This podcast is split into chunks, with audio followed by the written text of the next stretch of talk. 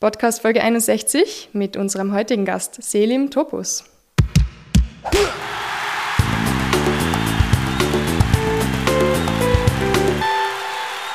Selim Lee Topus. So jetzt mittlerweile.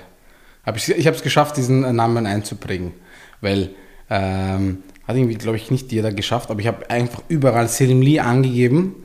Ja. Und jetzt steht das auch überall so, Selim Lee. Auch so, wenn ich aufgerufen werde. Ich finde das voll geil. Ich weiß nicht, wie ich das geschafft habe, aber ich habe es geschafft. Für alle, die nicht wissen, was das Lied hast jetzt eigentlich, erklär mal ein bisschen. Äh, eigentlich kommt es von Bruce Lee.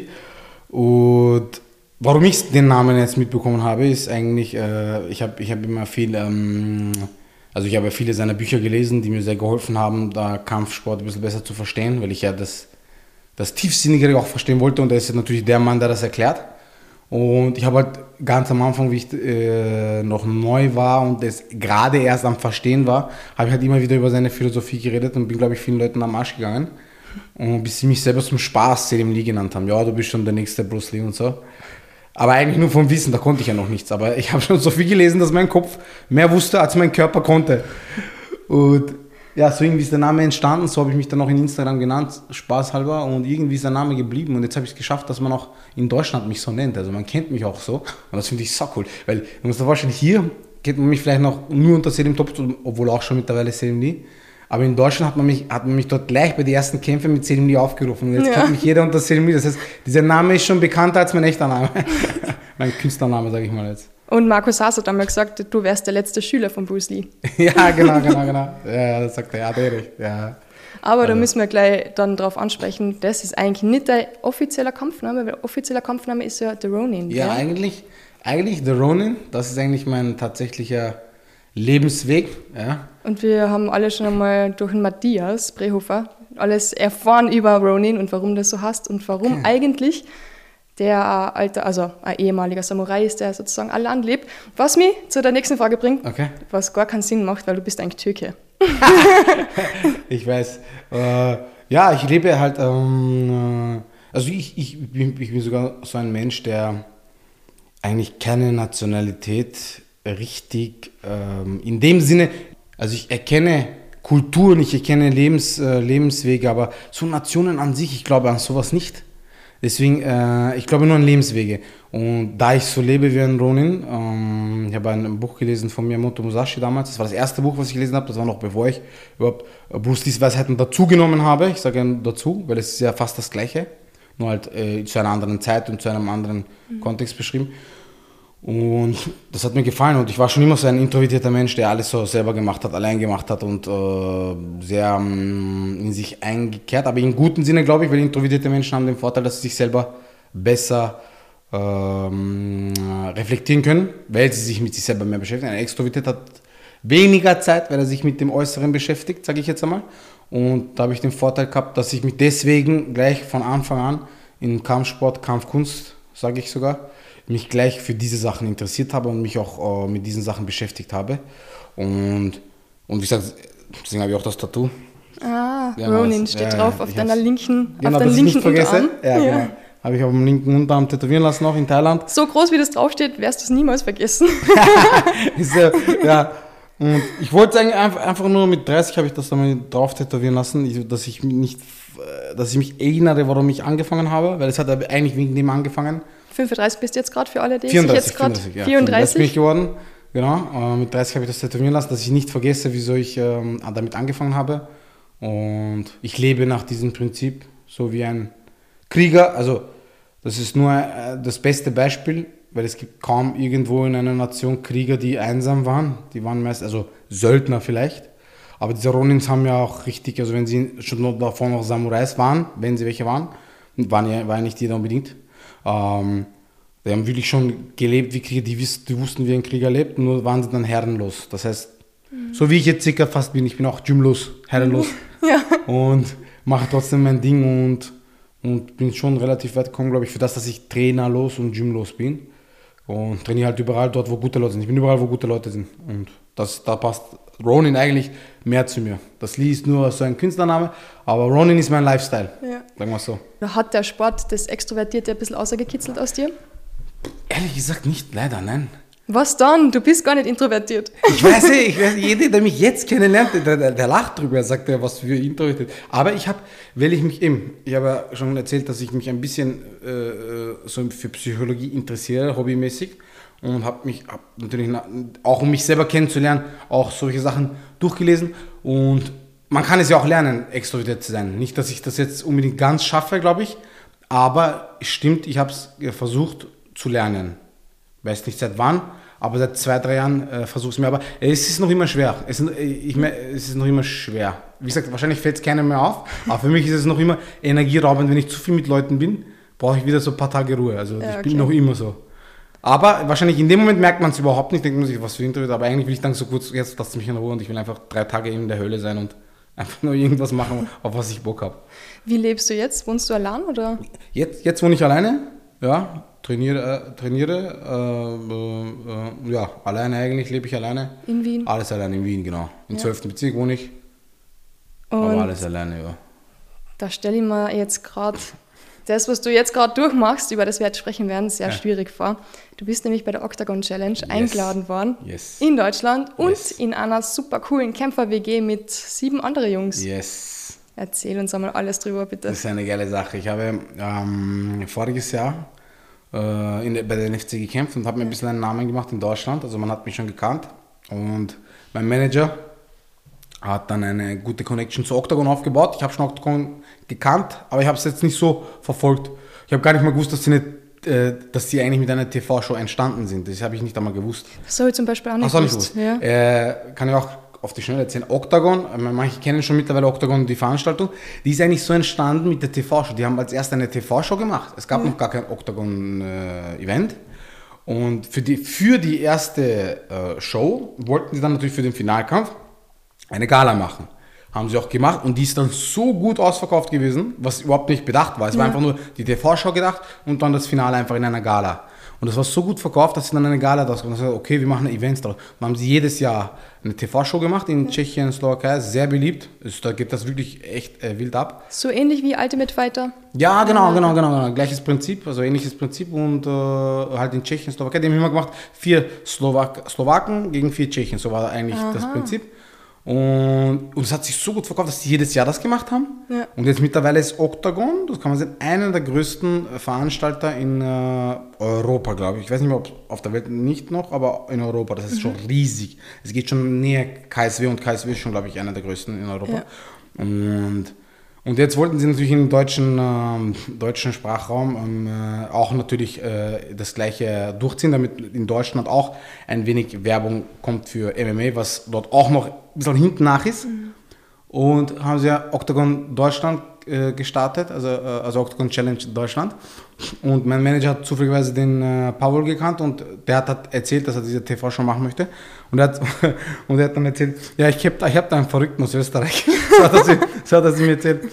Weil normalerweise wollten sie keinen ja. aus Österreich nehmen, haben sie erst Deutschland, weißt du, brauchst ja. keinen aus Österreich, wozu? Weil Wer will schon einen aus Österreich, ja, wenn du in Deutschland bist? Eben, eben. Und, und dann haben sie, haben gesagt, okay, ich kenne einen verrückten Typen, der ist voll krank, der passt voll rein, der, der Bruce Lee, Samurai, der hat alles in sich drinnen. Und dann haben sie meine Kämpfe angeschaut und hat ihnen anscheinend gefallen, gleich sofort gesagt, okay, die nehmen mich hundertprozentig. Und das war natürlich für mich ein äh, gutes Ding. Das heißt, äh, das ist mir auch schon aufgefallen die letzten Jahre, weil ich, seit ich schon ein bisschen ein Level, ein gewisses Level erreicht habe, äh, egal in welcher Veranstaltung, wenn man mir ein Video von meinen Kämpfen schickt, es hat bis jetzt keiner Nein gesagt. Es hat bis jetzt keiner Nein. Selten, dass jemand gar nicht meine Videos angeschaut hat und dann gesagt hat, na, geht nicht, weil das ist zu weit weg oder das, dies, irgendwelche Dinge oder hat den letzten Kampf verloren, das spielt manchmal auch eine Rolle in Events. Aber jeder, der meine Videos gesehen hat, hat meistens immer gesagt, ja, der kann. Und das, da war es auch wieder Glück. Die haben meinen Kampf gesehen in NFC, hat ihnen gefallen. Auch, da habe ich auch ein paar Interviews gegeben, hat ihnen auch gefallen, wie ich rede. Und okay, den nehmen wir dazu. Kann das vielleicht auch daran liegen, dass du so spektakuläre Karate-Moves hast? Ich, ich, weiß es nicht, weil ich, ich, ich, kann mich selber gar nicht einschätzen. Weil wenn ich mich selber kämpfen sehe, sehe ich nur die schlechten Sachen. Ich reg mich die ganze Zeit auf. Und ich weiß nicht, wie es bei, die, bei, die, bei den normalen Menschen rüberkommt. Ich habe keine Ahnung. Weil ich sehe meine Kämpfe denke, ah, das war zum Kacken, das war zum Scheißen. Boah, wir hatten uns so kämpfen können. Das ist ja voll peinlich, wie darf man das machen? Aber wahrscheinlich, aber ja, oft habe ich auch Leute gehabt, die mich angesprochen haben und sagen, ey, dein Stil gefällt mir extrem. Du kämpfst so geil. Keine Ahnung, waren das einzelne Leute, denen es gefällt oder kommt das wirklich so rüber bei jedem? Ich weiß es nicht. Aber ja, wahrscheinlich falle ich auf doch ein bisschen anders. Aber ja. Aber Stephen Wonderboy Thompson ist zum Beispiel aus dem Karate. Ja. Der fällt da super gut aus, auf immer. Und ich frage mich dann immer, ist Karate vielleicht so ein Sportart, der ein bisschen unterschätzt wird? Ge- George St. Pierre hat auch zum Beispiel äh, Karate gemacht. Ja. Also ich, ich mache eigentlich Taekwondo, aber es ist ein ähnliches Prinzip, es ist nur äh, ein bisschen anders. Also wir haben zum Beispiel bei Taekwondo lernst du nur Kicks Ja. und Karate ist ein bisschen, bisschen kompletter. Also Karate ist sehr gut, aber mir Taekwondo, ich habe Taekwondo gemacht. Aber es ist das ähnliche Prinzip, ist auch so der Aufbau ziemlich ähnlich von den Dings. Und ja, na sicher, unterschätze das, weil äh, sie haben nämlich ähm, ähm, äh, äh, jetzt bei Karate kenne ich mich nicht so gut aus wie in Taekwondo, aber die haben so ähnliche Turniere wie wir gehabt früher. Da gab es eine Zeit lang Turniere, wo du dich gar nicht berührst. Das war so, diese, der keine Ahnung, in der Luft gekämpft. Oh. Gott. Und klar, und dann triffst du auf einen Muay Thai-Kämpfer damals. Äh, ich weiß, die, das, diese Geschichte kenne ich nur aus Amerika. Ich weiß nicht, ob du die kennst. Da war, da war noch damals noch Karate unterwegs in Amerika. Das sind die ersten, oder war das nur Boxen noch? Boxen und Karate gab es noch zu der Zeit. Ich weiß es nicht mehr genau. Aber es gab noch kein Muay Thai in äh, Amerika. Und da sind die ersten Thailänder darüber gekommen. Und, Thai, und Thai-Boxen, was Thai-Boxen so gefährlich macht, geschweige denn davon, dass sie jede Ecke ihres Körpers im Stand verwenden. Aber lass das mal raus. Das ist eine, eine Kampfsportart, die gibt schon mehrere tausend Jahre und die wurde im Krieg erfunden. Die wurde zum Töten erfunden. Und selbst bei den Wett Wettkämpfen äh, äh, gehen die auf Co, also auf Fullkontakt. Das heißt, seit tausend Jahren hauen sie sich auf Fullkontakt in die Fresse. Und jetzt kommen da Luftschläger, ja, in dem Fall auch Karate oder Taekwondo jetzt, obwohl sie ja gu- an sich ihre Kampfsportart auch gut ist, aber sie schlagen in die Luft seit zehn Jahren und jetzt kommt einer, der, der sich den ganzen Tag. Der die, durchschlägt. Boah, da haben die, so wie ich das geschichtlich gelesen habe, diese Muay Thai-Kämpfer haben die ganzen Gyms kaputt geschlagen. Also wirklich Karate, Boxen, die wurde alles K.O. geschlagen. Das war für sie so, boah, das war für sie nicht normal. Da, da, deswegen ist ja Muay Thai so effektiv, kann man auch nicht sagen. Muay Ja, Thai, total. das traditionell ist brutal effektiv. Und dann haben sie Kickboxen, so ist dann Kickboxen entstanden, so wie ich es verstanden habe, weil sie haben dann Taekwondo und Boxen gemischt. Deswegen haben die so Taekwondo-Kicks noch und Boxen, damit sie mithalten können mit den Muay Muay Thai-Kämpfer. Ob das jetzt wirklich geholfen hat, weiß ich nicht, da müssten wir schon, aber ich glaube nicht, weil die Muay Thai-Kämpfer, wie gesagt, sind auf einem ganz anderen Level. Aber ähm, wie gesagt, aber wenn du das altmodische Taekwondo noch kannst, was selten beigebracht wird, und Karate, dann kommen da auch sehr gefährliche äh, Sachen raus. Und ich habe das altmodische Taekwondo noch gelernt. Gott sei Dank, mein Meister war ganz alt und jetzt mache ich mit Önder viel. Und er hat auch noch den alten Stil gelernt. Das heißt, wir lernen die gleichen Taekwondo-Kicks, nur wir lernen alles kaputt zu schlagen und nicht auf, ich berühre dich mit dem Sensor, was jetzt mittlerweile bei der Weltmeisterschaft, äh, Olympiade so ist. Die haben Sensoren auf den Füßen.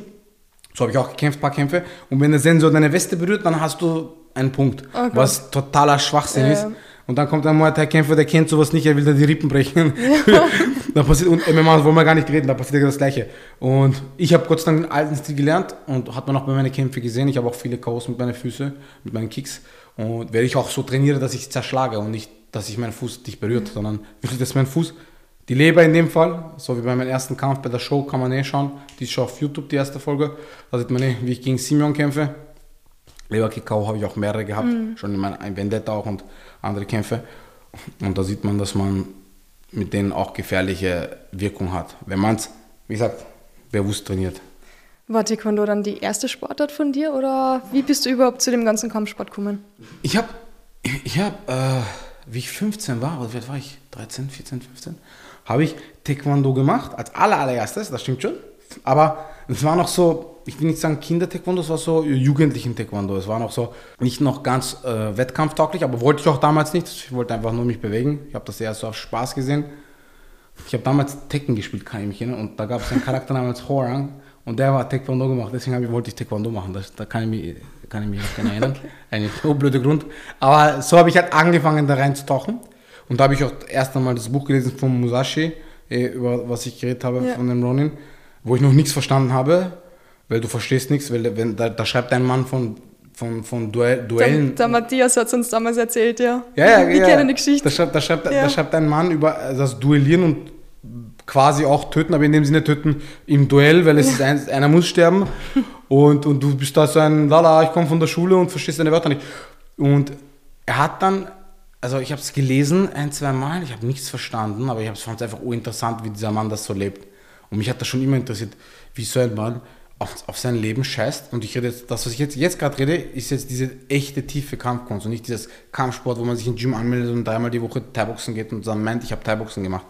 Sondern das dahinter, dieses, dass einer alles wegwirft und nur das macht, das Kämpfen. Und ich habe das nicht, und ich habe gedacht, ich, ich, ich will das auch mal verstehen.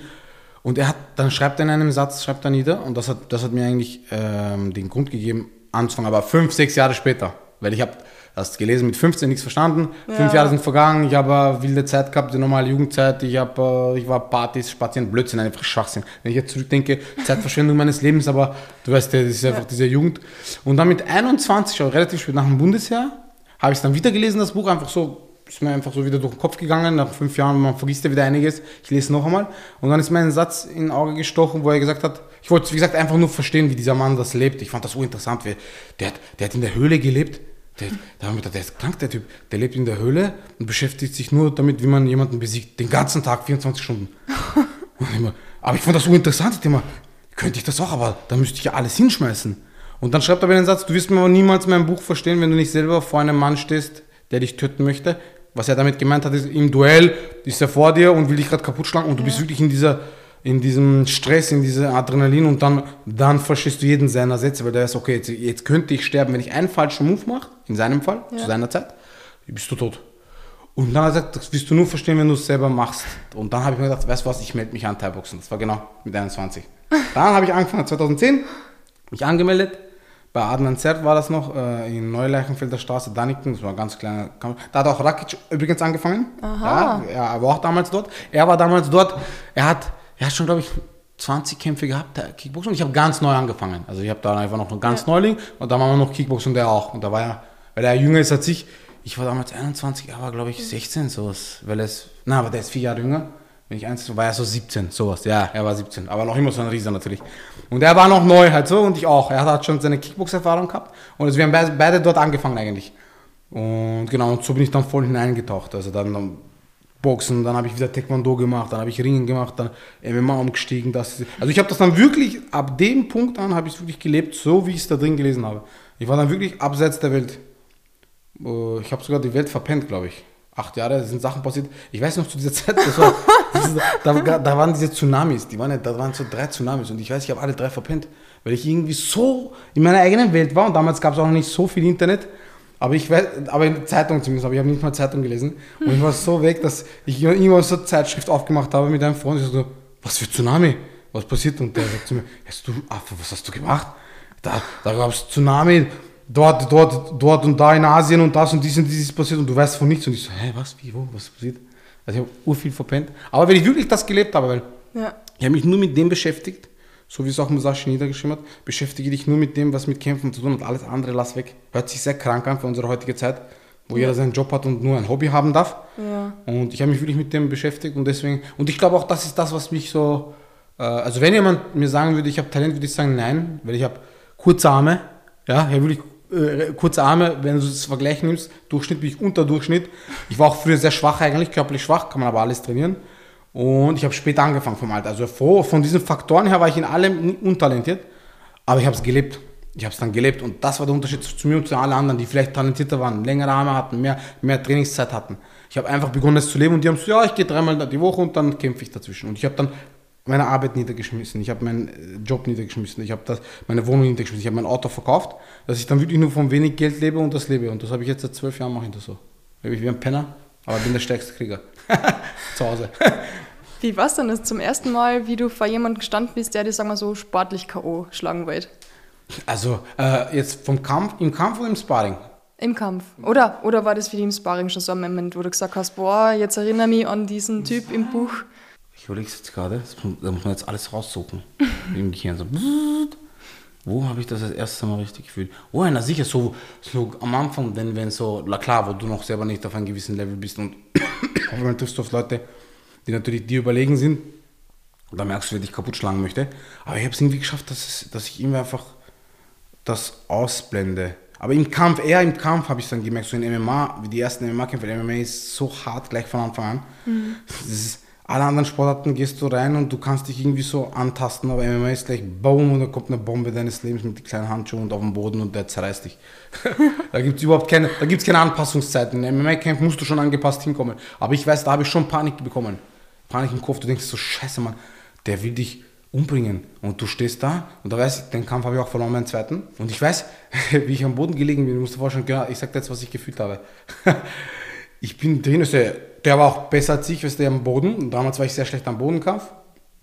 Und er hat mich am Boden gehabt und hat mich erwürgt und geschlagen. Und ich denke mir so, und ich habe wirklich das gespürt, was wir jetzt gerade reden, dass ich mir dachte, scheiße, ich habe äh, gleich eine Nahtoderfahrung.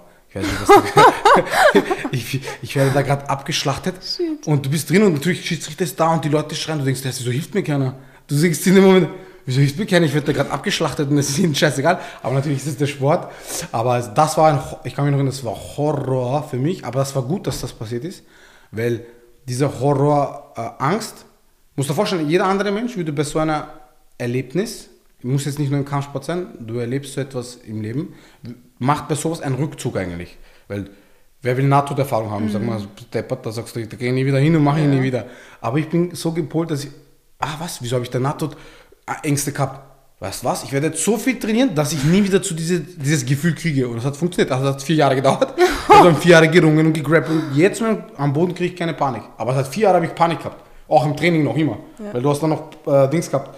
Trauma, scheiße. Jedes Mal, wenn dich einer unten geschlagen hat, hast du dich an diesen Moment erinnert. Und jetzt geht's. Aber ich bin genau so gepolt. Aber ich sage, 90% hören auf, weil die sagen dann, oder mehr, ne? 90% sagen, deppert. Glaubst du, ich mach das nochmal?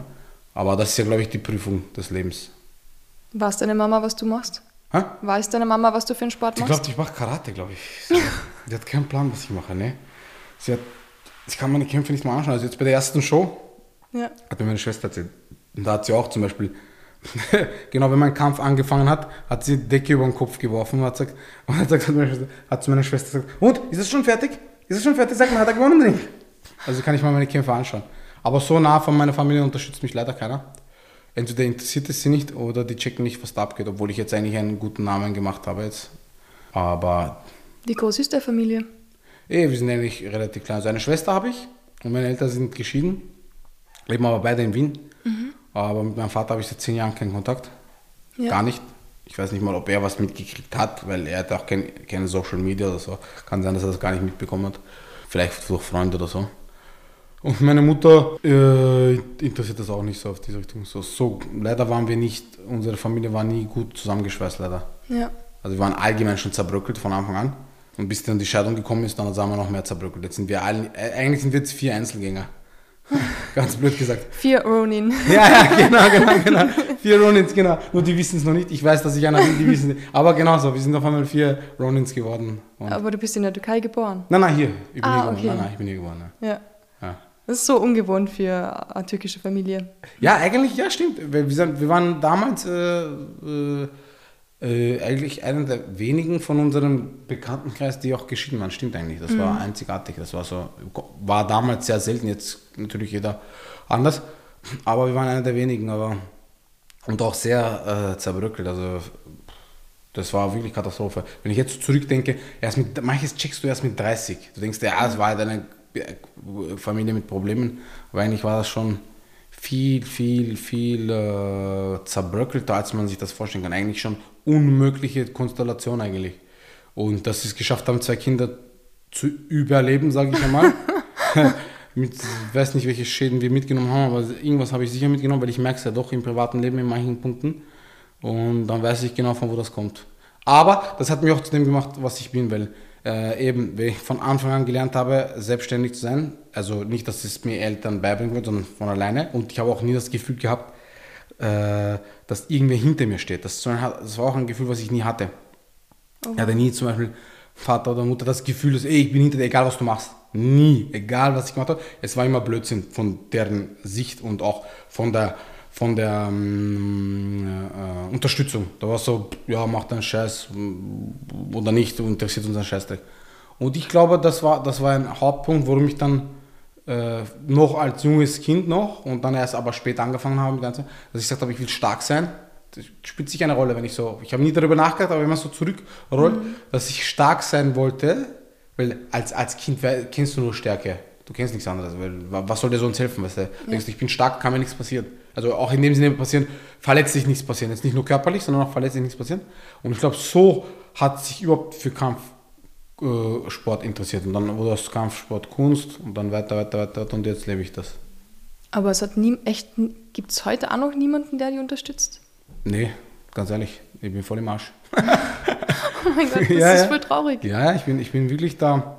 Ähm, Äh, eigentlich habe ich, ich hab mich nie so richtig den Kopf darüber aufgeregt, aber ich, ich war von der Art her, eben weil ich so sta stark introvertiert war früher, sehr stark, habe ich mir auch schwer getan, mit Menschen zu reden. Sehr schwer. Ich sage, das merkt man vielleicht jetzt überhaupt nicht, aber ich habe mir bewusst angelernt, Gott sei Dank kann ich das jetzt, weil ich immer dann gedacht habe, rede einfach mit den Leuten. Aber. das äh, kannst du. Ja, jetzt geht jetzt, jetzt rede ich sogar schon zu viel, jetzt bin ich schon Radio. aber äh, damals äh, habe ich mir sehr schwer getan, auch mir Hilfe zu nehmen. Äh, wie, wieso wahrscheinlich? Ich, ich versuche mich mal selber ein bisschen zu analysieren. Ich schätze mal, weil ich ja nie Hilfe bekommen habe, und alles alleine gemacht habe, das haben ja auch viele Kinder, wenn sie von klein auf, dann, dann tun sie sich mit dem Alter auch schwer, Hilfe anzunehmen, weil sie kennen das nicht es kommt dir komisch vor. Mhm. Und das war sicher ein Mitgrund. Vielleicht wollte mir in dieser Laufbahn auch irgendwer dazwischen helfen. Deswegen will ich jetzt niemanden verfluchen und sagen, keiner hat mir geholfen. Kann sein. Und aber irgendwie habe ich es vielleicht nicht zustande gelassen. Und ah, ja, da ist man sicher vielleicht auch Teilschuld. Deswegen will ich nicht der Welt die Schuld geben. Aber ich bin da ganz, ganz einsam. Ich habe da null Unterstützung von nirgends. Also wirklich gar nichts. Weder die Eltern noch irgendwas. Äh, nicht einmal Freunde gehabt, außer einen Freund, der immer an mich geglaubt hat. Das ist der Flavius, der hat immer an mich geglaubt. ist ein super Kerl. Und noch bis heute. Also der hilft, unterstützt mich noch bis heute. Egal was ich mache, ob ich mache oder aufhöre, der ist immer hinter mir. Und der war, eigentlich, der war eigentlich mehr meine Familie, was mir gefehlt hat. Obwohl das jetzt nur ein Freund war. Weil er hat auch sehr gutes Familienhaushalt.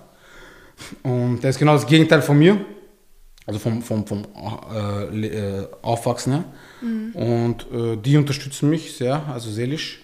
Aber so, so, dass ich finanziell oder das, irgendwas, wie gesagt, ich habe gearbeitet, dann habe ich nachts gearbeitet, dann habe ich äh, Schicht gearbeitet und dann immer wieder die Arbeit gelassen, wo ich gesagt habe, okay, das Geld reicht jetzt zum Überleben und Trainieren. Aber ich habe immer trainiert. Ich habe also eigentlich alles weggeschmissen.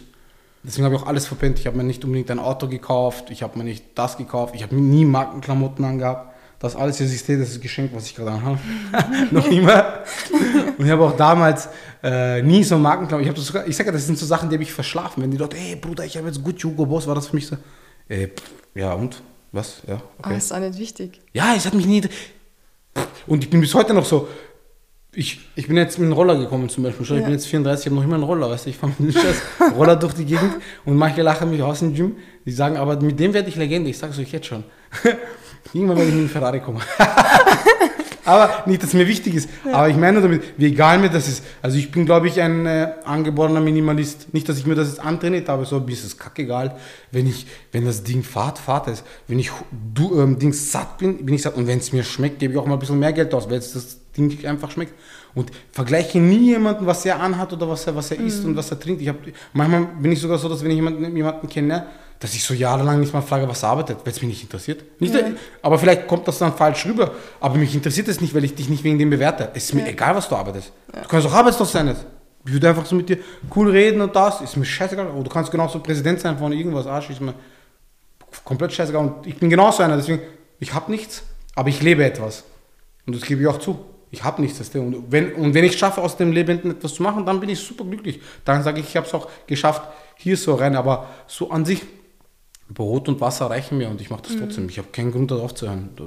Ich sage, manche versuchen es, ja. Es gibt ein paar Gymbesitzer, gewisse Leute, die dann versuchen dir einzureden, ja, das kostet nicht, du musst an die Zukunft denken. So, welche Zukunft, was? Du kannst genauso morgen überfahren werden. Welche Zukunft, an was sollst du denken?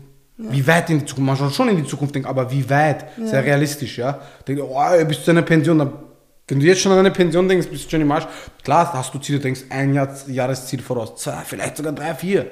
Du kannst dann nicht ein bisschen in die Pension denken. Du mhm. machst, was du kannst. Und ich glaube nicht, dass ich auf der Straße enden, enden werde mit meinem Wissen. Weil diese Erfahrung, die ich jetzt sammle und ich noch immer nicht aufhöre, mit der Octagon Challenge, ohne Octagon Challenge, dieses Kämpfen, das kann mir keiner so nachmachen.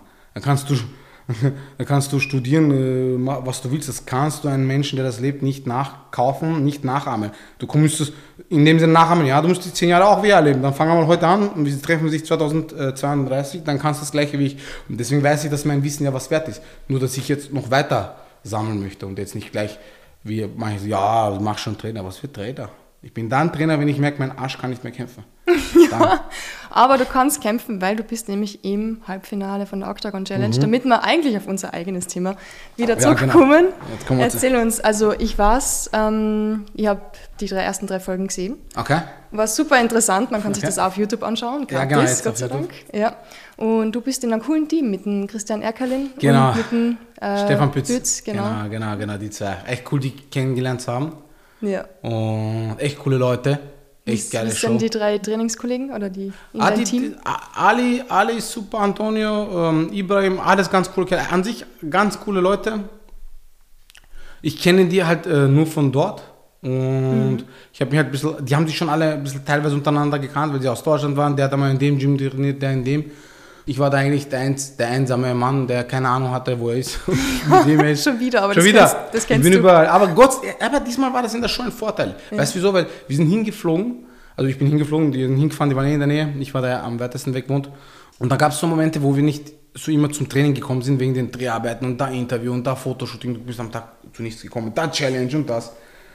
Und, und da haben die anderen Panik gekriegt, wenn sie einen Kampf hat, ah, wie soll ich jetzt trainieren? Weil du, du kennst die Trainer noch nicht gut, du bist noch nicht mit dem Trainer ähm, äh, angepasst, weil auch wenn mhm. die jetzt mhm. super Trainer sind, in ein, einen Tag, einer Woche, einem Monat kann dich keiner so gut äh, kennen, dass er dich coacht. Das, ist, das dauert. Ja. Trotzdem haben sie ihr Bestes gegeben, natürlich beide Seiten. Nur für mich war das kein Problem, weil ich war schon immer gewohnt, mich selber vorzubereiten und schon lernen. Und da war ich zum Beispiel in der Show jetzt voll im Vorteil. Ich bin da hingegangen, ich habe gleich gewusst, was ich machen muss und wie ich die alle ähm, wie, wie, wie ich meine Kämpfe halt ähm, äh, mache. Ohne dass Panik zu oh, ich habe keinen Trainer. Für mich war das so. Das hat dann mich zum, äh, das macht dann mich dann wahrscheinlich aus dort als erfahrensten Kämpfer, sagt man ja dort. Ich habe dort die meisten MMA-Kämpfe gehabt. Eben, dass ich gelernt habe, selber zu trainieren, selber Dings. Und ich brauche da niemanden. Ich kann so genauso alleine sein. Ich brauche nur einen Partner. Und, und, die, und die, die kriegen gleich Paranoia. Oh, scheiße, wie, was mache ich? Wo ist mein Trainer? Und für mich war das so, pff, gib mir nur einen Sandsack und ich bereite mich vor und hau, hau ich alle kaputt ich fand so arg, wie ihr dann alle endlich in diese Villa eingezogen seid. Und ihr habt alle einfach die Schuhe angelassen. Und ja, ich habe ja. nur gedacht, wow, Alter, da muss es ja dann gleich mal ausschauen wie irgendwas. Du, ja, weil die haben oben einen Teppich gehabt, unten ging es ja noch, ja. da war Parkett. Aber oben, äh, zweiter Stock auch, im dritten Stock, wo wir waren, war Teppich, so ein, äh, wie nennt man diesen Teppich? So ein weißen Nano. Ja, genau. Damn. Ja, die kommen da am ersten Tag, la, la, la, mit den Schuhen, machen da die ganze Wohnung dreckig. Und nach einer Woche haben, sich die, haben die sich eh beschwert, die von Octagon. Haben wir gesagt, was habt ihr da für einen Sauhaufen? Ja. Und das haben dann unsere Handys weggenommen, damit wir putzen. Ah, das ist eine gute ich glaub, Idee. Das war nicht bei der zweiten Show. Oder dritten, ich kann mich nicht erinnern, aber das ist sehr kurz, wo wir dann aufräumen, wo ich dann nicht gesagt habe, hey Leute, wir haben die Challenge verloren, lass uns putzen. Ja. So, nein, ich bin nicht. Ich habe zweimal ja, die also, Challenge verloren und habe es zweimal putzen müssen. Ja, ja, dreimal. Wir haben eigentlich, dreimal jetzt stimmt. sind schon vier Folgen draußen. Dreimal, jetzt ja. die letzte, die im Bauernhof, habe ich gewonnen. Also habe ich habe ich gut gemacht. Also, aber wir haben drei Challenges verloren, ja. Was war für dich die lustigste Challenge? Also, die im Bauernhof war eigentlich sehr, sehr lustig, die vierte. Mhm. Ich weiß nicht, ob du die schon gesehen hast. Die, die kommt erst nächste Woche, glaube ich. Ja. Die war jetzt am Samstag, aber jetzt nächste Woche kommt sie auf YouTube. Oder die, äh, ja, nächste Woche. Und ähm, ja, das mit dem Fußball war auch lustig. Ja. mit dem Fußball war auch, weil das war mit den Ferngläsern. Ja, ihr habt Ferngläser aufgehabt. Ja, das war Katastrophe. Das, das war, war, wirklich schlimm. Das ist nur so eine kleine Kugel. Ja. Und dann musst du Fußball spielen und da, ich bin gegen, Simon ist voll gegen mich gelaufen. Ich habe so ein, mein Schädel war wirklich, ich habe, glaube ich, eine Woche Kopfschmerz gehabt. Und ich denke mir, er hat es nicht geschafft, im Kampf mir Kopfschmerzen zu machen. Und jetzt habe ich Kopfschmerzen vom scheiß Fußballspielen. Ja. Boah, das war schlimm. Oh mein Gott. Das war, ja. also das, das mit den Ferngläsern war lustig ja. und, und Bauernhof-Challenge. Und, und, und es kommen noch ein paar Sachen, die, ja, die werden noch lustiger, aber das kommt erst später. Ich muss sagen, ich fand es am allerlustigsten, wie ihr gekocht habt. ihr habt alle so keinen Plan gehabt vom ja. Kochen. Und ich habe selber keinen Plan vom Kochen, ja. aber es war so lustig, weil da hat es dann so einen die Konkurrenzkampf geben beim Dessert. Ja, ja, ja. Zwei Teams haben müssen. Simeon und der Ali. Genau, die zwei haben halt eh fürs gegnerische Team jeweils genau. halt äh, oder fürs eigene Team ein Dessert kochen und die haben sich gegenseitig die Sachen Schokoladen versteckt. gestohlen und so, ja. ja. Und dann wollte der eine, der Simon wollte dann, er hat gesagt, ja, ich mache die Schokolade für uns beide. Ja. ja. Und bei, irgendwo beim Einschmelzen, keine Ahnung, was er gemacht hat, hat es irgendwie ein Glas erhitzen wollen. Ist, und dann, das ist zersprungen und hat für, allen, für alle das kaputt gemacht. Oh Gott. Und dann haben wir, da haben wir irgendwas zusammen gebastelt, was übergeblieben ist mit, ja. mit, mit, mit Erdnussbutter und irgendwas. Also der Ali hat das gemacht. Und ich habe die Kartoffeln gemacht, die waren so schlecht, dass der Christian Eckerlin fast kotzen musste. ja, der war noch mit der Schale, ja. oder? ich weiß nicht, da stand nicht schälen. Ich habe schon mal Kartoffeln gemacht, ohne zu schälen. Und ich habe mir gedacht, vielleicht die ja auch nicht geschält. Aber, ich aber es waren Süßkartoffeln. Ja, aber ich habe auch keine Ahnung von äh, Kochen. Deswegen ja. habe ich einfach so gemacht, was ich will. Und der hat sich dann angespielt fast, ja. Es hat ausgeschaut wie Kotze. Also er schaut wie Kotze, es hat ausgeschaut wie gegessen und wieder reingestellt. Oh. Mein Gott, Ja, unglaublich. das kochen wir. Ja, sehr gut. Ja, die ganzen Challenges waren ja gegen mich. Ja. Das gibt's ja nicht. Ja, Okay, am ersten Tag haben wir, die, die, die, die erste Folge wurde ein bisschen zu schnell zusammengeschnitten. Da waren wir im Wald und mussten Zelt bauen und äh, Feuer machen. Ja. Und da habe ich eigentlich als Einziger gewusst, wie man ein Zelt baut, weil ich im Bundesheer war. Und diese Idioten haben alle irgendwas gemacht. Nur hat das gegnerische Team, hat einer, ist einer zu uns rübergekommen vom gegnerischen Team und hat abgeschaut, wie ich dieses Zelt baue. Ja. Und ist schnell rübergelaufen, hat es nachgebaut. Dann haben sie das Feuer besser gemacht, am Ende haben sie gewonnen. Aber eigentlich Ja. hätten sie es gar nicht geschafft. Und dann bei der zweiten Challenge eben, dann kam das mit dem Fußball und ich denke mir, Fußball spielen kann ich auch nicht. Ja. Ging wieder in Arsch. Dann, dann, kochen. Dann kommt Kochen. Wenn man kochen kann ich auch nicht. Und dann kommen wir im Bauernhof. Ich denke mir, das kann ich auch nicht, aber da haben wir gewonnen. Aber ich denke mir, gibt es da nicht irgendetwas, was ich so wenigstens schon drauf habe im Vorhinein, aber ich kann, ich kann eh nichts außer kämpfen. Doch. Du kannst äh, ein Schokobrot machen mit Nutella, aber mit Butter drauf. Mit Butter drauf. Das Hast ist- schon herausgefunden, warum die Deutschen das so scheiße finden? Wieso finden das so scheiße? Ich weiß es nicht. Das, Ich versteh's auch nicht. Die haben gesagt, das ist kriminell, haben sie mir gesagt. Ja, ich weiß. Und ich habe gesagt, das ist bei mir Standard. Ich gebe sogar manchmal Schafkäse drauf. Schafkäse, Das ist schon Butter. türkisch-Style. Ah. Butter, Nutella, Schafskäse. Wow, das, das- ist aber schon eigentückisch. Eine Cousine von mir isst Butter, Honig und dann gibt es so Wurst. Wurst drauf? drauf, ja. Uah, Ja. Okay. Obwohl, ich bin nicht besser. Mit meiner Nutella. Nee, ich brauche das immer. Weil die haben, die haben das ja auch mit Absicht hingestellt, so zwei Nutella-Dosen. Ja. Obwohl ich mir, erst, wir müssen hier alle kämpfen. Wieso haben die das da? Aber na klar, nach dem Kampf kannst du essen. Ja. Und ich habe dann eben nach der Abwaage einfach gegessen. Ich habe gedacht, eins will ich essen, dann kann ich besser schlafen. Und konnte ich dann eh gut schlafen. Stimmt. Mit wem hast du dich am besten verstanden bis jetzt dort? Mit wem war ich gut? Ich war. Puh, eigentlich habe ich mich versucht, relativ. Aber mit Ibrahim Cholo war ich gut. Mit dem habe ich mich gut verstanden, weil wir viel miteinander trainiert haben. Ali war super, Antonio, eigentlich eben mit meinem Team. Mein Team war super. Also unter unserem Team gab es keinen Streit. Das war das. Das andere Team hat sich schon ein bisschen gezofft. Da muss man aber sagen, da hat, glaube ich, der Hassan ein bisschen mitgewirkt, weil der hat ein bisschen ein Problem, glaube ich. Und da hat er, glaube ich, ein bisschen mitgewirkt. Der hat ein bisschen so sich gegen sein Team aufgestellt, dann klar, haben sie zurückgefeuert, dann hat er hingefeuert, irgendwie hat er sich nicht seinem eigenen Team angepasst.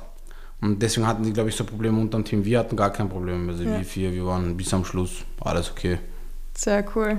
gar kein Streit. Und kann sie da irgendwas gewinnen eigentlich, wenn ihr da vielleicht ins Finale kommt dann? Also, äh, was meinst du mit Gewinn? Also, Ein Geld oder so. Achso, ja, ja, ja, wir kriegen, ähm, der Gewinner kriegt äh, 10.000 Euro und, und äh, einen eigenen Gürtel, das ist der äh, Octagon Challenge Gürtel, sein eigener Gürtel. Genau, das kriegt der, der im Finale gewinnt. Und das eigentlich Finale ist. für das da. Ja. Wann Ja. ist das Finale? Das Finale ist dann im, am 4.6. Also wenn wir jetzt im Halbfinale, die zwei, die jetzt gewinnen, treffen dann hoffentlich gewinne ich da und äh, die treffen dann aufeinander im, am 4.6. Christian kämpft dann auch dort, der Stefan kämpft dort, die Savada-Brüder kämpfen auch dort. Also kämpfen eh alle eigentlich, die bei der Show dabei Ja. waren. Das heißt, auch die anderen, auch wenn sie jetzt verloren haben, jeder kämpft dort. Also jeder, dann kriegt er irgendeinen Gegner oder die kämpfen untereinander. Also jeder darf dann an dem Tag kämpfen, da jeder alle sehen. Und wie gesagt, nur die Finalisten, zwei, der kriegt dann den Gewinner von den 10.000 Euro und den Gürtel für den Octagon Challenge, sein eigener Gürtel, den es nur für die TV-Show gibt. Der kommt nur einmal im Jahr. Und genau. Was würdest du machen mit den 10.000? Boah, ich habe gar nicht einmal nachgedacht. Aber ehrlich gesagt, das ist gar nicht einmal so viel Geld. Wenn man sich denkt, 10.000 Euro, äh, das kann schnell weggehen. Das ist jetzt nicht, dass man sagt, nein, eine Million. Aber ich glaube, ich weiß nicht, ein, vielleicht kaufe ich mir ein, ein, ein, ein Fahrrad, ein gutes Fahrrad, wo ich da schneller zum Training fahren kann. Weil derweil habe ich einen Elektroscooter. Und vielleicht ein Elektrofahrrad wäre geil, weil die fahren sehr schnell. Du steigst auf. Ah, ja, weil Auto wäre mir unnötig zu teuer. Ja. Brauche ich auch nicht, weißt du, ich brauche kein Auto. Ich nicht. keiner in Wien. Will ich nicht. Weißt du. Ja. Fahrrad ist wirklich schnell, zack, zack, kettest dann vom Gym und gehst trainieren und fertig. Das, äh, ich glaube, das ist eher mein Ziel. Blöd ist Ja. halt im Winter und so, da wäre natürlich ein Auto besser, aber schauen wir mal. Aber so in die Richtung. Und äh, also den größten Teil werde ich sicher wieder in mich investieren. Mhm. Ja? Und zwar in Trainingscamps und so. Ich möchte im Ausland ein bisschen trainieren. Das kostet natürlich ein bisschen was. Und das werde ich dann ausnutzen mit dem Geld, dass ich mich für die nächsten Kämpfe immer im Ausland vorbereiten kann, was ich mir jetzt derzeit nicht immer leisten konnte Ja. oder nicht leisten wollte, weil ich mir dachte, okay, das wäre jetzt unnötige paar tausend Euro da hinein, hin und her zu werfen. Aber jetzt wäre es mir wert, da werde ich mir ein bisschen einen Teil zurücklegen, dass ich immer vor meine Kämpfe mir das leisten kann, mich weiter zu investieren, weil ich will da natürlich, weil das, wie gesagt, das ist jetzt nicht keine Million, aber gutes Geld natürlich, 10.000 Euro auf einmal kriegt man auch nicht. Also das wäre mal der Plan, ja. Und dein Ziel ist immer noch One FC mal? Also, eigentlich, ja, One FC wäre am geilsten, wenn ich so diesen Asi asiatischen Raum ähm, interessant finde. Wäre am, ehrlich gesagt am coolsten. Aber natürlich wäre es mir egal wo. UFC, Bellator, äh, One FC. Aber One FC wäre mir am liebsten. Das wäre so, so ein Tapetenwechsel. Auch so in Asien zu sein, dort in mhm. Thailand zu trainieren, in Singapur oder so. Weil die haben meistens Veranstaltungen in Singapur. Wäre schon geil mal dort. Japan und so. Und das Leben dort ist sicher gerade billiger als bei uns. Ja, wahrscheinlich, ja. bei den Mietpreiserhöhungen. Ah, Wahnsinn. Ja, ist schon Katastrophe hier. Wahnsinn, ja, Ich habe auch gestern geschaut mit einem Freund, weil äh, er will auch umziehen. Ja. Das ist ja nicht mehr normal. Das ist unglaublich. Meine Miete ist um 36 Euro hochgegangen. Meine auch. Warte, wie viel? Meine um 80 Euro. Fuck! 80 Euro. 80 Euro. Verstehst du? Die Spritpreise gehen hoch, die Mietpreise gehen hoch. Und Corona, Nur mein Gehalt nicht. Ja, und Corona hat eh schon alles kaputt gemacht. Ja. Das heißt, wir verdienen auch schlechter. Ja. Hä? Ist komisch, gell? Das passt nicht zusammen. Das müsste alles, wenn, wenn, wenn, wenn das System, jetzt schwappen wir vielleicht vom Thema, aber trotzdem, wenn das System für den Menschen wäre, ja. würde es da bling machen. Hallo. Viele sind arbeitslos geworden, viele Geschäfte haben geschlossen, sie haben die Corona-Zeit nicht überbrücken können. Ja. Ist auch normal, verständlich. Die sind untergegangen und dann kann man noch für den normalen Bürger Sachen teurer machen. Mhm. Wo? Ja. Wo? Von wo? Von wo? Ja. Wo, steck, wo stecken sie sich das Gold, Geld ein? Wo, was willst du damit machen? Da sieht man ja schon gleich, dass so, solche Systeme nicht für den äh, normalen Menschen gedacht ist. Ja. Das ist einfach die Wahrheit. Das ist jetzt keine Verschwörungstheorie. Da kann, da kann man auch nicht in so einer schweren Zeit den Leuten solche Sachen teurer machen. Bist du mhm. bescheuert oder was? Ja. Wenn du den Menschen liebst, dein Volk, würdest du das nicht erlauben. Ja. Egal welche Partei, du würdest das nicht erlauben. Was redet ihr? Den Leuten verschieben wir das auf fünf Jahren, wo es uns besser geht, dann können wir das wieder erhöhen oder was weiß ich was. Müssen wir heute, na, mhm. müssen wir, ja, müssen wir, müssen wir, müssen, tun wir sterben. Am Ende werden alle arbeitslos, dann müsst ihr uns eh wieder bezahlen von AMS, ihr Idioten, wenn ja. wir uns das nicht leisten können. Hey, du machst aber alles teurer, was bringt dir das? Ja. Wir wollen ja, dass alle mit dem Geld auskommen, aber anderes Thema. Ja, es tut mir immer so leid, die Leute, die echt ins Zentrum dran müssen. Ich sage, ich habe auch so gelebt. Ich hab, ich, deswegen weiß ich es da, weil ich so minimalistisch war. Äh, ich habe wirklich, schau, das passt jetzt zum Thema, ne? Wann habe ich angefangen? Äh, mit so richtig, wo ich alles niedergeschmissen habe wieder. So, ich habe ja immer wieder auch gearbeitet dazwischen, weil natürlich es ging sich nicht immer aus. Mhm. Aber so zwischen, wenn ich mich recht erinnere, zwischen 24 und 27, 28, diese drei, vier Jahre, ich habe wirklich gelebt von 500 Euro im Monat und meine Miete war wow. 520. Wie geht das? Ich weiß es oh selber nicht. so Sehr viele Kämpfe nebenbei. Nein, ich habe nee, ich hab von den Kämpfen auch nicht mal Geld gekriegt zu der Zeit. Oh Ur, Gott. Urwenig, also es war ja noch Amateur und so, da kriegst du ja. nichts. Und wenn dann 100 Euro oder so, also, du kennst eh nur alle vier Monate, also das, das, das war nicht einmal das. Aber ich weiß, oh, ich habe ein bisschen gearbeitet, geringfügig, ähm, so Security-Sachen, so äh, Objektbewachung, so Standardsachen einfach. Ja. Da, so bin ich, habe ich mich über das Wasser gehalten, aber das waren dann auch nur 300 Euro im Monat. Und am Ende warst du, warst du auf 700 Euro im Monat, aber meine Miete war 520, kann ich damals noch eine andere Wohnung gehabt, eine größere. Ja. Und ähm, ich, äh, wie gesagt, ich habe da auch irgendwie so wie ein Penner gelebt. Aber mir, mir war es so egal, weil wenn ich in den Gym gehen könnte und besser geworden bin ja. von Monat zu Monat, war ich schon mega glücklich. Deswegen war es für mich komplett anders. Aber deswegen habe ich mich auch daran gewohnt so zu leben. Deswegen kann mich keiner so Stress mit, ah, was, du hast noch kein Geld, was, du hast noch ja. kein Haus. Also für mich ist es so, hey, was, interessiert mich nicht. Aber ich finde ganz ehrlich, das ist, passt jetzt nämlich zu meiner letzten Frage, dass du trotzdem unschlagbar erfolgbar bist, weil das ist nämlich auch unser Schwerpunktthema für das Monat. Mhm. Unschlagbare Erfolge, weil mhm, okay. Ich finde einmal da als Österreicher zu Octagon überhaupt eingeladen zu werden und dann in so einer coolen Show teilzunehmen, ja. ist schon echt ja. cool. Ja, ist das dein größter Erfolg bis jetzt? Eigentlich schon, ja, eigentlich schon. Wenn ich so nachdenke, so TV-Show, Reality-Show, das, das ist ja wenn ich jetzt so nachdenke, das ist ja weit weg von meiner Vorstellung gewesen. Ich hätte mir gedacht, okay, ich kämpfe, ich werde gut kommen, vielleicht eine große Organisation, das habe ich mir noch äh, einreden lassen, seit NFC voriges Jahr. Dann TV-Show und dann noch die Chance kriegen, so vor einer Kamera in einer Bild, wie Sie wissen, Bild ist eine der größten Zeitschriften in Deutschland, ja. Äh, und sie haben jetzt auch einen TV-Sender, der auch relativ erfolgreich ist die letzten Jahre, weil sie auch sportlich viel zeigen. Habe ich auch mhm. nicht gewusst, weil ich habe jetzt nicht viel Bild geschaut, aber so habe ich jetzt die Information, wie ich unten war. Und dass ich dann dort bei einer TV-Show dabei bin, das ist ja mit äh, berühmtesten äh, deutschen Kämpfern, es gibt, die jetzt mich auch mittlerweile kennen, wo du denkst, hey, die kennen jetzt deinen Namen, die folgen dir auch auf Instagram. Also natürlich ist das ein, ein Big Step gewesen. Ja.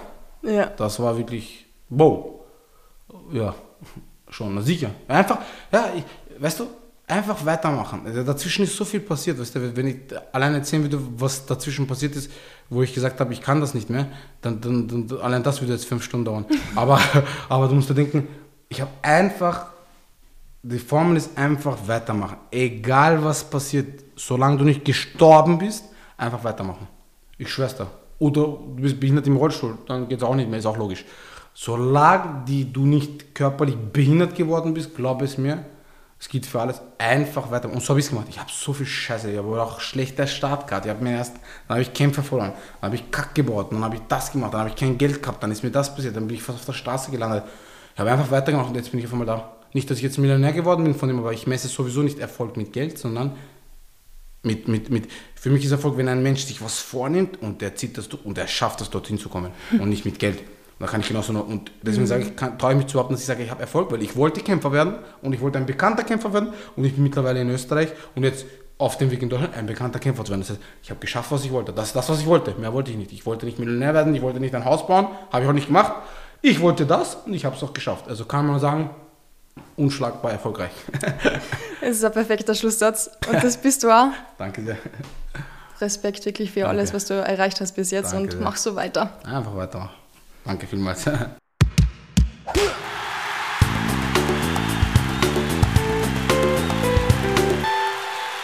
Das war Podcast Folge 61 mit dem MMA-Kämpfer Selim Topus. Im Internet unter Octagon Challenge findet ihr alle Informationen und Videos dazu. Reinschauen lohnt sich auf jeden Fall. Auf YouTube gibt es die ersten Folgen mit Selim sogar gratis und es ist wirklich ziemlich lustig zum Anschauen. Für alle, die den ganzen Montag auf die neue Podcast-Folge gewartet haben, sorry, ich habe es neben meiner Arbeit zum ersten Mal und hoffentlich letzten Mal nicht pünktlich geschafft, die Folge zu schneiden. Ich werde in Zukunft auf jeden Fall an meinem überaus schlechten Zeitmanagement arbeiten. Ich hoffe, ihr verzeiht mir das und seid trotzdem nächste Woche wieder mit dabei. Dort werden wir nämlich im Fight Report mit Michael Riersch über den Kampf von Alexander Rakic und ganz vielen anderen Kämpfen sprechen. Danke fürs Zuhören. Ich wünsche euch einen guten Start in die neue Woche und bleibt weiterhin unschlagbar ehrlich.